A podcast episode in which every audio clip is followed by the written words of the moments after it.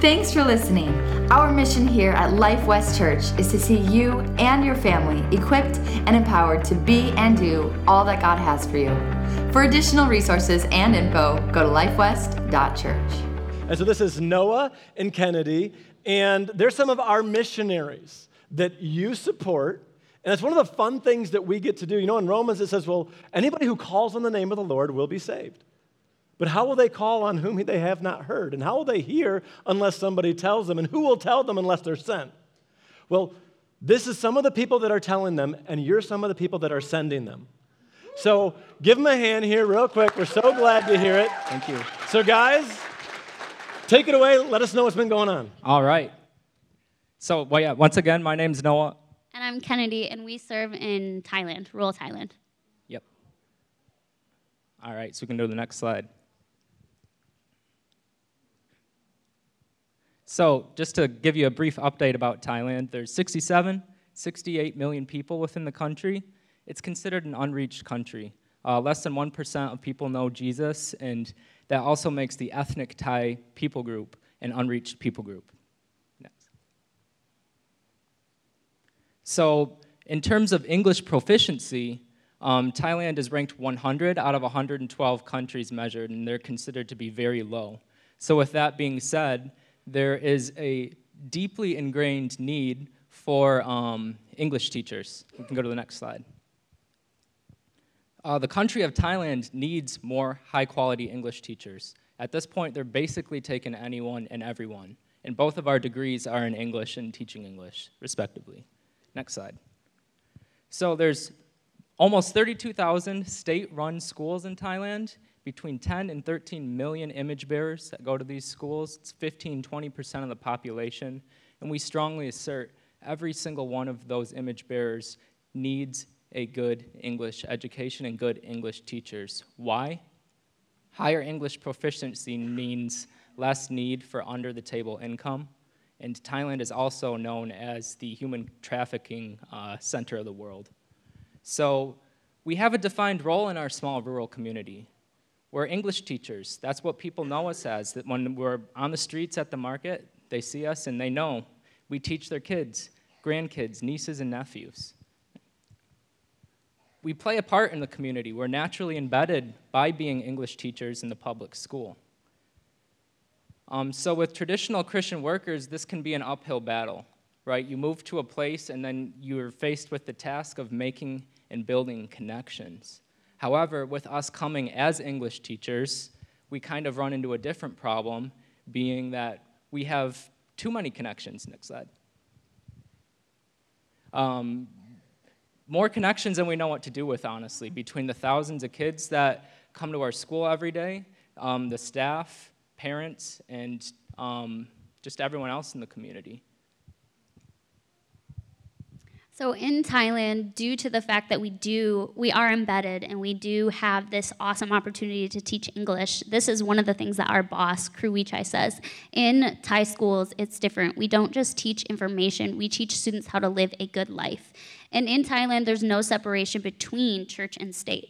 So we can go into the schools and just be our authentic Christian selves, and that's totally welcome, which is amazing. And so these are, um, so what happens when we're embedded into the community? We don't need to manufacture or twist these relationships, these spiritual conversations. Our school asks us to do it, which is such a huge blessing. And these are just a few of the sweet faces that we get to spend 45, 50 hours a week with. You can go to the next slide. We get to participate in English camps and graduation ceremonies. And this was even a picture of our seniors graduating this year that we got to participate in. So I, you can go to the next slide. Um, I'm going to share about one specific student. His name is Titan. And during the Christmas season, we get to share the gospel with all of our students. We have about 1,200. And Titan specifically, our school had asked us to do something that was about Christianity and about the Christmas story. And our student, Titan, he's a senior this year, we both teach him, raised his hand and said, Teacher Kennedy, I would love to read out of the English Storybook Bible. and my eyes got so wide and so excited. And I said, Oh, of course, of course. Um, so we would love to have it in English and in Thai, so all of your friends can hear, even if they don't fully understand English. And he was so excited, and his eyes got so bright. Um, and it was wonderful because our students got to hear the gospel from Thai people, not Western foreigners going up and trying to explain the story, but by their peers. So you can go to the next slide.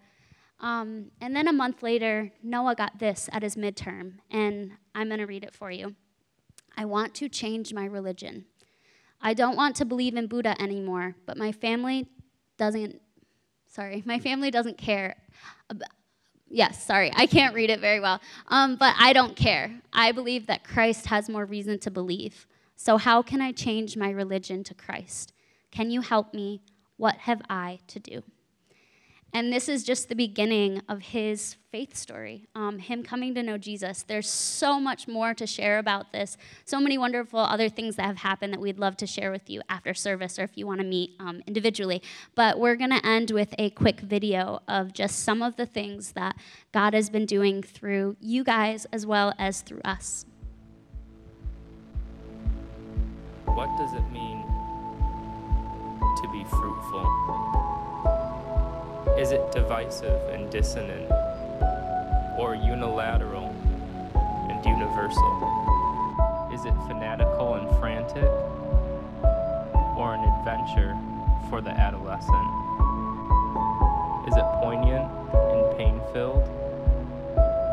Sacrifice and strategies? Maybe we're asking the wrong question. Fruitfulness doesn't come from what, but from who.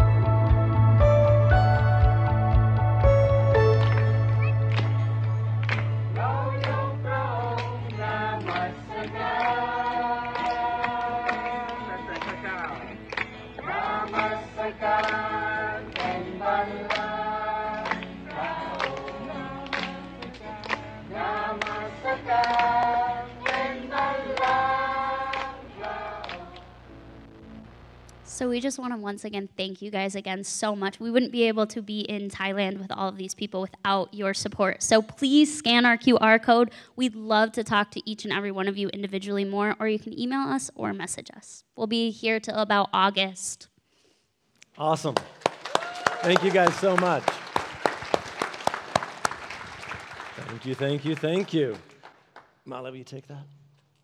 Thank you.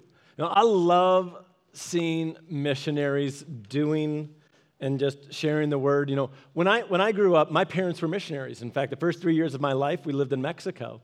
And then we actually ended up moving back up here. As, as a kid, my older brother, he's three years older than me, he loved missions. Um, wanted to go overseas. When he was 12 years old, uh, he convinced my parents to put him on a plane and send him to Mexico. And, and so they did. That's just my parents. I got all kinds of stories. But they put him on a plane, sent him to Mexico, and they said, somebody will pick you up at the airport. And they did, and he made it back. But he went down there, and that's just what he did every single summer, is he would go to Mexico, and he went to uh, just, just different countries. That's, that's what he would do over the summer. So when I turned 15, um, there was an organization at the, at, the, at the time that would take teenagers on missions trips all around the world. I was like, oh, I'm going to go on a missions trip because now, now, now I can finally go. So remember, I went on a mission trip and I, um, I raised $2,376. I still remember the amount that I needed to raise to go. And I went to Venezuela for a month to go down there with a bunch of teenagers, and we did uh, street skits, and then we would do evangelism through interpreters afterwards, but we do these funny skits and skits with a message, and, and, and, people would hear them and come, and then we'd get to go. And, and we saw some awesome, awesome stuff happening. One thing in particular I remember is somebody came up and they couldn't see in one eye. And it wasn't just that they couldn't see, but the eye was all milky white, except it had a red line through it. And it was just, I remember being like, oh. And, and he, he asked for prayer. I remember I got to pray for him, and I laid my hands on him. And when I took my hand off, he, he could see. And I was like, holy cow. I was like, this is awesome. And we, we had just an amazing time. And at the end of the, of the missions trip, everybody was talking about what was going to happen next. They're like, next year we're going to come back. And we're going to go here. And, and one of the leaders came up to me and he said, Hey, like this whole group of us, we're going to go to Bolivia next year and we're going to do the two month trip. You should come with us. And I remember I looked over at him and I go, Oh, no, no, I'm not, I'm not going. And he goes, Oh, where, where, where are you going? And I go, Oh, I'm not coming back next year. And he goes, What's wrong? You're not coming back? And I said, Oh, definitely not. I said, This has been great. I said, But I'm here. I said, and I missed our kids' camp at my church back home. I said, Normally I go and I serve there for about three weeks. I said, And I'm missing it. I said, I love what's going on here. I said, But this isn't where I'm supposed to be my heart was just like, this isn't it. My heart was for the local church. I was like, that's what I need. And so we're all a part of the body, and not every one of you get to or would even want to move away or go be a missionary somewhere. But we all have our part to play. And so you might be, like, I don't want to go. You're like, missions for me is like a motel. Like, that's just as bad as it gets for me. Or maybe like, no, I'm, I'm all for it, mud hut, here I come, whatever it may be, but we all have a part to play in the kingdom. And so we get to send.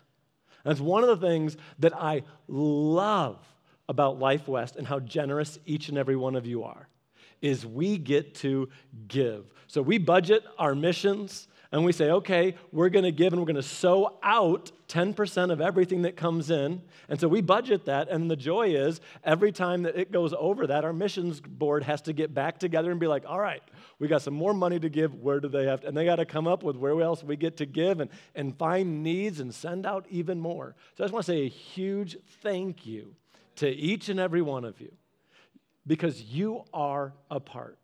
And again, as it says in Romans, how will they hear? Unless they're told? How will they be told unless somebody tells them? And who will tell them unless they're sent? And one of the ways we do that is through our finances. So thank you so very much. Let's give them a hand and give yourselves a hand one more time. We absolutely, absolutely love getting to do that. We love getting to do that. And that's one of the things that, that we are. So, Life West, what do we do? What are we going to do as a church? We want to equip you to be and do all that God's called you to do, whatever that might be. No matter how old you are. If you're like, well, I want to do missions, let's connect you with some missions. I want to send, let's get you sending. You're like, well, I want to do, we don't know what it is, but let's help you understand what that is. And that's one of the reasons that we do Growth Track every single month. You just see it happen in and out. It's a class that happens every single month that starts the first Sunday of the month. And during worship, during that second song, You'll hear Xavier, somebody on the team, be like, growth track is dismissed. And maybe you've been like, what is that? Well, that's something for you. That's something for anybody. It's a class that just goes for four weeks, help you to know God, because the number one need that everybody has is God, but then you're not waiting to die. God wants to use you to make a difference. And He's given each and every one of us specific gifts and talents that we get to use, that we're meant to use, not just for fun, but to build the kingdom of God. And it's fun to do the things you're good at. Don't get me wrong, I love it. But when you take those same gifts and you use them to build the kingdom of God, there is a joy that comes from that that you just can't even talk about. You can't describe. It's 10 times better. It's 10 times better. And we want every single one of you to know what those gifts are and how to use those to build the kingdom of God, to make an eternal differences, make, a, make an eternal impact. Businesses that we create, either we, what are we going to do? Sell them when we're done and get some, eh, all of it. What can we do to make an eternal impact? It's impact somebody's life. It's impact somebody's life. Well, that class goes on. We'd love to see you be a part of it. You can jump in anytime. Again, it's four weeks. So try to plan. Yeah, it works best if you go one, two, three, four, but you're like, my schedule is crazy and we only hear this. Just, just jump in a week and then get through it. And if you miss one because something jumped up last minute, don't feel bad. Just catch that same week the next month. But with that, welcome to Life West Church. Small groups, I, I just have to say, um, small groups are going, and if you have not yet, gotten on there or you're thinking about launching a group, just, just hosting one, do it. And if that sounds intimidating, I just want to say this. Here's what a small group is it's taking the thing you love and leveraging it for the kingdom of God. You have to add something new to your plate. Um, Beck and I, one of the things that we love to do is we love to mountain bike. Like we, we, we, we bike, it's, it's just fun. So we have a biking small group. So we get together on Tuesdays and we bike, and anybody's welcome. If you don't know how to bike, just bring a bike and like get on there. And if you fall, we'll point and laugh. Just be okay with that, okay? Because it's kind of funny. Becca goes, Chet, because he, he fell and we pointed and laughed. But, anyways, um, I'm serious, we will, because it's kind of funny. If you don't think I will, if Brian's anywhere around, oh, it'll, it'll happen. But we get together we have fun, we laugh, we pray, we build relationship. And, and so for you, maybe it's getting coffee or you love gardening. And just look at how you can leverage that for the kingdom of God. Or maybe you're like, you know what? I'd like to do a Bible study on Ephesians, and I've got some great stuff, and, and, and I'd, I'd like to get together and do that. Or maybe you say, I'd like to get together and pray with some people. It could be any of those. It doesn't have to be something that's ultra spiritual. It may be something that would be considered ultra spiritual, but it's you leveraging the times, the gift, and the talents that you have to build the kingdom of God and build relationships. Because it's amazing what happens as a result. So many of the great things have happened, not because I've planned them and outreach and opportunities to speak into somebody's life, but just because we were spending time together. Um, I install carpet and for, for years, that's what I did in high school and college. And one time, I needed someone to help me. It was a particular big job. And so I, there was a, a youth, I was doing high school at the time. There was a youth that uh, needed some money. I was like, just, just come and help. And he's like, okay. I'm like, I'll pay you. So he comes and he's helping me. And we stop, we break for lunch. And then after lunch, we go to get back to work. And he's like, I can't. And I go, What do you mean you can? He goes, I don't feel good. Like, like I really don't feel good. And he grabs his stomach, and I'm like, That's a lame excuse. Come here. I'm like, I'm paying you, buddy. You gotta get to work. And so he comes over, and I'm like, I'll pray for you. And he's like, Really? I go, Yes. Now come here. And so he comes, I lay hands on him, and I and and I say amen. And when I do, his eyes get huge. And he goes, It's gone. I go, that's right, that's what God does. Now get back to work. and, and, and so he's like, oh my goodness. So he goes back and he gets back to work and he was cleaning and vacuuming. And then on the ride home, he's like, what was that? And so we got to talk and I got to speak into his life. And I'd been his youth pastor, but I got to speak into his life in a whole nother way because we were just spending time together. We were just installing some carpet in a house. But there was a divine, those things, I call them like a divine appointment that just kind of showed up right in the middle of it where God got to show off. And then all of a sudden, he's like, Tell me a little more about this. And it opened the door for me to speak into his life in a way that I hadn't before, even though he'd been in my youth group for years, honestly. And so the I can never, I say all of that to never underestimate the power of relationship and opportunities that come from just spending time together. The Bible says, as iron sharpens iron, so one man sharpens another. That when we're just spending time with other believers and people who are excited about growing and building the kingdom of God and, and growing spiritually, we get together and it's the unintended ways that they sharpen us and make us better. So I encourage you with that get in a small group. Host a small group. Pray about it. Every single one of you, when you go home today, pray and say, God, should I host? Should I join? What do you have for me? Just ask Him. Ask Him, because He's going to lead you and He's going to guide you. All right.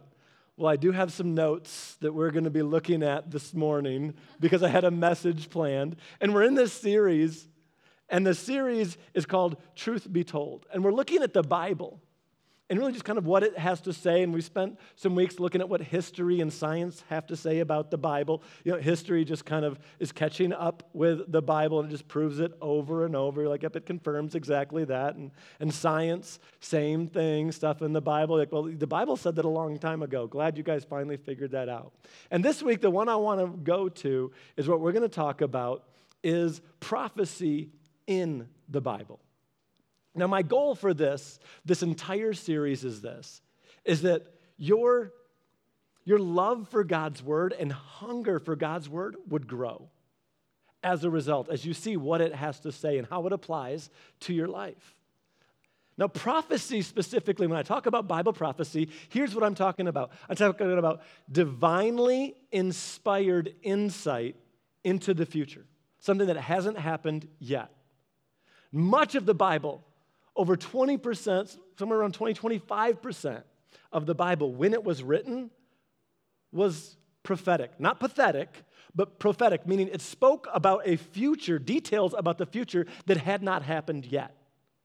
Now, prophecy can be simple and it can be very complex. Like, if I say someone's gonna walk through that door in the next 30 seconds, you're like, well, there's a pretty good chance that someone's going to walk through the door. You didn't even say which direction they're going to go. I mean, you could go do it, right? But if I get, the, the more specific I become, like, okay, someone's going to walk in the door, it's going to be a man.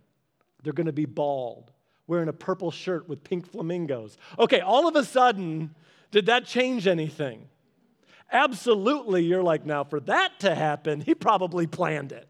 He got Jason. Well, Jason wouldn't do it, just so you know. He's like, I don't do it. I'm like, come on. But, anyways, the more specific it gets, the harder it is for it to come true. Well, so much of the Bible is prophecy. And some of that I want to talk about is we're going to look at some of the prophecies that have happened. Because here's what that does is it shows us that the Bible is not just words, but it proves the divine inspiration of Scripture that for someone to know these specifics hundreds of years before it happened means it had to get that information from somebody who exists outside of time, which is God. How could they know this hundreds of years before? So I'm to start. I'm to start with Ezekiel. Ezekiel is written somewhere around 580 BC. Ezekiel 36, 19 says this So I scattered them among the nations and they were dispersed throughout the countries. I judged them according to the ways of their deeds. When they came to the nations, wherever they went, they profaned my holy name. When they said of them, They are the people of the Lord, of the Lord, and yet they have gone out of his land. Ezekiel, talking about and prophesying to the nation of Israel, said this You're going to be kicked out of your land. And they're going to look, and the peoples around are going to be like, Look, you're not in the land you're supposed to be in. So this was written 580 BC. In 70 AD, the Romans went in, destroyed Jerusalem, destroyed the temple, and the Israelites dispersed. The nation of Israel stopped being a nation. It was gone, exactly as Ezekiel had prophesied. But he prophesied some more too.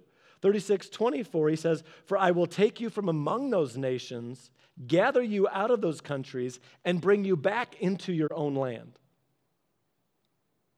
Now, for a nation to cease to exist and then come back doesn't happen often. But for a nation to cease to exist for hundreds and hundreds and hundreds of years and then come back, well, that just doesn't happen. That, that just doesn't happen. But it did. Because Israel ceased to be a nation until May 14, 1948. And there was all kinds of conflict beforehand, don't get me wrong. There was there were Israelites in the area and there were Jews in the area and there was conflict going on. But in 19, May 14, 1948, Israel was declared an independent nation again. And that very same day, President Truman acknowledged Israel as a nation. Here's a little picture of the prime minister of Israel and President Truman. And then I believe the third one was a liaison of some kind. But this nation started, and it wasn't just like, okay, they're here, great. The, five, the very day that they declared themselves free and a nation, that same day, five armies from the surrounding countries came and attacked and are like, we're to wipe, yeah, you're a nation? Fine. You don't have anybody backing you up? Great. We're to destroy you and wipe you off the face of the earth. But God said, I'm to draw them back in and I'm to give them a place. I'm to bring them back in. So, five countries and their armies come and attack. It's called the War for Independence. It did not, it was not short. It kept going. When the war ended in 1949, Israel won. Israel was still there, you know that. But not only that, but the original boundaries that were given to Israel when they started, May 14, grew by 37% because they had not only held their ground, but they'd gained more. God's like, I'm going to bring them back. They're going to get a land. Watch what I'm going to do. And one of the key things that had to happen for so many Bible prophecies to be true and to come true was Israel again had to be a nation, and it couldn't just be a nation anywhere. It had to be in the land that God had given and promised their ancestor Abraham before. He's like, no, this is where you're going to be. It had to happen, and it happened in May of 1948. God's like, it's going to happen, it will happen much of end time prophecy is built around Israel and what's going to happen there. God told Abraham, I will give you this land to you and your descendants forever. How long is forever? Forever. It's like, what part of no do you not understand? It's like hmm, hmm, the, the oh. O. No, forever, it, it, it's all of it. And God's like, I'm going to give this land to Abraham, his descendants, forever. In fact, in Joel, talking about what's going to happen in the last days, Joel chapter 3, verse 1 For behold, in those days and at that time, I will bring back the captives of Judea to Jerusalem. I will also gather together nations, and I will bring them down to the valley of Jehoshaphat, and I will enter into judgment with them on account of my people, my heritage Israel, whom they have scattered among the nations, and also for dividing up my land. He's like, look, end times, he says, you want to know what I'm, one of the things I'm going to be upset about? It's dividing the land. That's one of the reasons why we as believers, I look at the Bible and I say, okay, I'm going to stand with Israel. God gave them that land. So I'm going to pray for Israel. I'm going to stand with Israel. I'm going to support Israel. And I'm going to vote pro Israel because I'm a believer. And God says, if you bless them, you will be blessed. If you curse them, you will be cursed. He says, one of the things I'm going to do when I return is judge people for dividing the land. So I stand with Israel as a believer because I believe what God's word says. And I vote not what I would like to, but as a believer, I'm like, okay, I join a kingdom. I'm part of God's kingdom. He's the Lord of my life, not just fire insurance because I don't want to go to hell. He's the Lord of my life. I submit to Him in everything. So I stand with Israel as a believer. Now, as we look at prophecy in through the Bible, there's a bunch of prophecies. Now, when we read the Bible, we kind of we read it and we see it and we're like, this all happened in the past. But so much of our Bible was written before Jesus. The Old Testament specifically pointing to Jesus. There's, there's some 40 specific prophecies about Jesus being born, about where he would be born, about when he would die, the way he would die. And I just want to read a few of them. Zechariah, written 500 plus BC, so written over 500 years before Jesus ever even walked, said this. It says, And I said to them, If you like, give me my wages, whatever I am worth, but only what you want to. So they counted for me 30 pieces of silver. And the Lord said to me, Throw it into the potter's field, this magnificent sum at which you valued me. Now, some of you recognize some numbers and names in there because as we look at what happened to Jesus in Matthew 26 14, we see that one of his disciples, Judas, who betrayed Jesus, did this. Then one of the twelve, called Judas Iscariot, went to the chief priest, this is Matthew 26 14, now 15, and asked, What are you willing to give me if I hand him over to you? So they counted out for him 30 pieces of silver. Prophesied 500 years before exactly how much it would be. And then later, when Judas sees that they didn't just capture Jesus, but that he was crucified and he's feeling remorse, he brings the coins back to the same people that paid him. Matthew 27, verse 6. But the chief priest, chief said, We won't take the coins. So he throws them on the ground and leaves.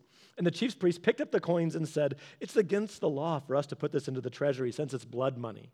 But what in the world were they paying it for in the first place? But, anyways, so they said this they used the money to buy the potter's field as a burial place for foreigners. What did we read in Zechariah? What did they say? And the Lord said to me, Throw it to the potters. Over 500 years before. We see over and over and over in Scripture. Psalms 69 21, talking about what would happen when Jesus would die, written two, three hundred years before Jesus ever showed up. says, They put gall in my food and gave me vinegar for my thirst. Matthew 27, describing how Jesus would die, they offered Jesus wine to drink mixed with gall. But after tasting it, he refused to drink it. Verse 48 immediately one of them ran, got a sponge, and filled it with vinegar, put it on a stick, and offered it to Jesus to drink. So specific. They're like, it'll be, it'll be gall, it'll be vinegar. It was so specific. There are over 40 super specific prophecies.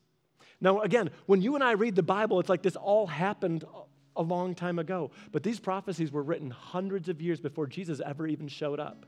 And Jesus fulfilled over 40 specific prophecies around when he would be born, the way, where, and then around his death right down to the fact that said not one of his bones would be broken, that his side would be pierced. It was all prophesied way before. The fact that they would cast lots for his clothing was all prophesied before. And a mathematician sat down and said, For Jesus to have fulfilled these, for any one person to have fulfilled these prophecies, things that were outside of his control, they're like the odds of one person being able to fulfill these, what are they?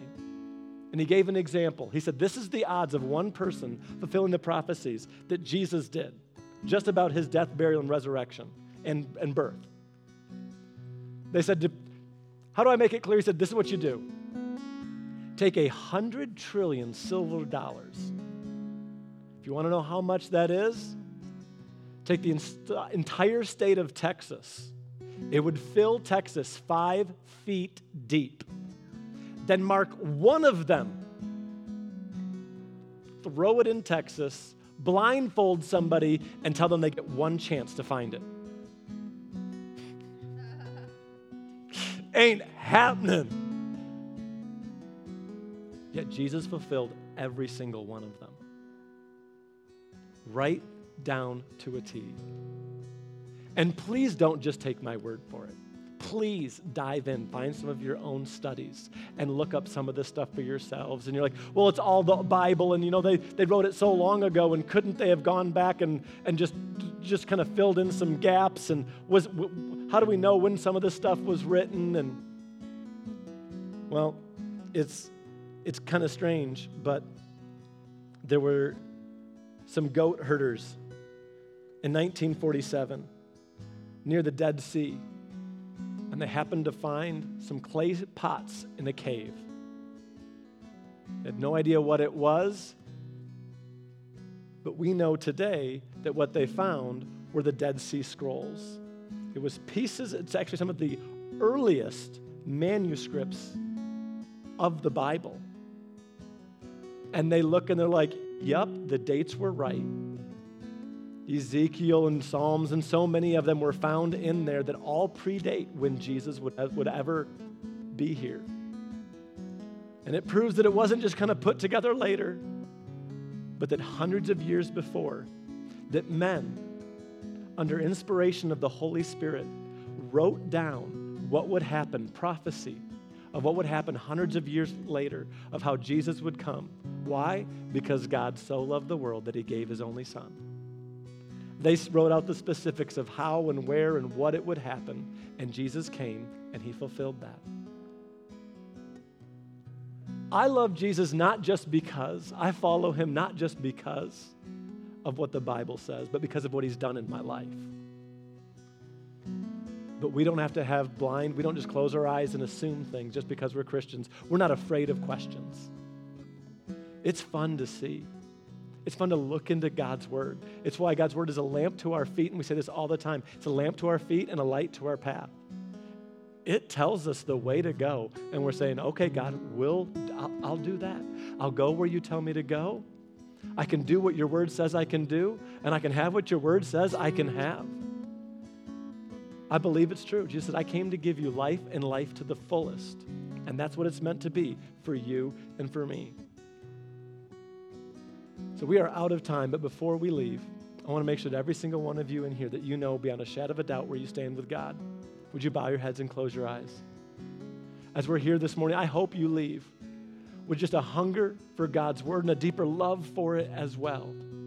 I hope you don't just take my word, that you dive in and you do your own studies and you, you see some of this stuff for yourself. And that your foundation is strengthened as you stand on God's word. As you come against things in life and people who are coming against it and trying to tear it down, but that you know for yourself that, nope, this is true. But the number one way I know that God's word is true is what he's done in my life. And if you're here and you've never made Jesus the Lord of your life, he wants to come in and make you new. The Bible says there's a peace that passes all understanding that comes only through the knowledge of God. If you want to be forgiven, set free, Jesus came and he made a way where there was no way. I believe exactly what the Bible says that Jesus came, that he was born of a virgin that he lived a sinless life and yet he chose to die. And in doing so, he became a substitute for you and for me. That he paid the price for me and for you. And that if you ask, if you just ask, he'll be a substitute for you too. He'll take the punishment that you and I, we know that we deserve. That you can live a life forgiven of your sins from the past and begin to walk out the plan and purpose that God has for you. So if that's you, you say, you know, today I want to give my life to Him. Or maybe you're here today and you say, you know, I need to come back. I need to come back to him. I've been living my own way and doing my own thing, and I know better. I need, I just want him to forgive me. I want to come back. I want to be his again. If you're either of those, I'd love the honor of praying with you right in your seat. And if that's you at the count of three, I want you to shoot your hand up high. And we're going to pray together. And we say amen. You can know beyond a shadow of a doubt where you stand with God and begin to walk out the plan and purpose that He has for you. Every head bowed, every eye closed. If that's you, I want you to be super bold and shoot that hand up. Get ready. One, two, three. Right now, shoot up and say, That's me. And today is my day. I'm giving my life to Him. I'm giving it back to Him. Thank you. All right, everybody in here, everybody online, would you just pray this out loud with me? Let's just let's just pray this with those that lifted your hands and those that did as you say these words. Make them your own. And let's pray together.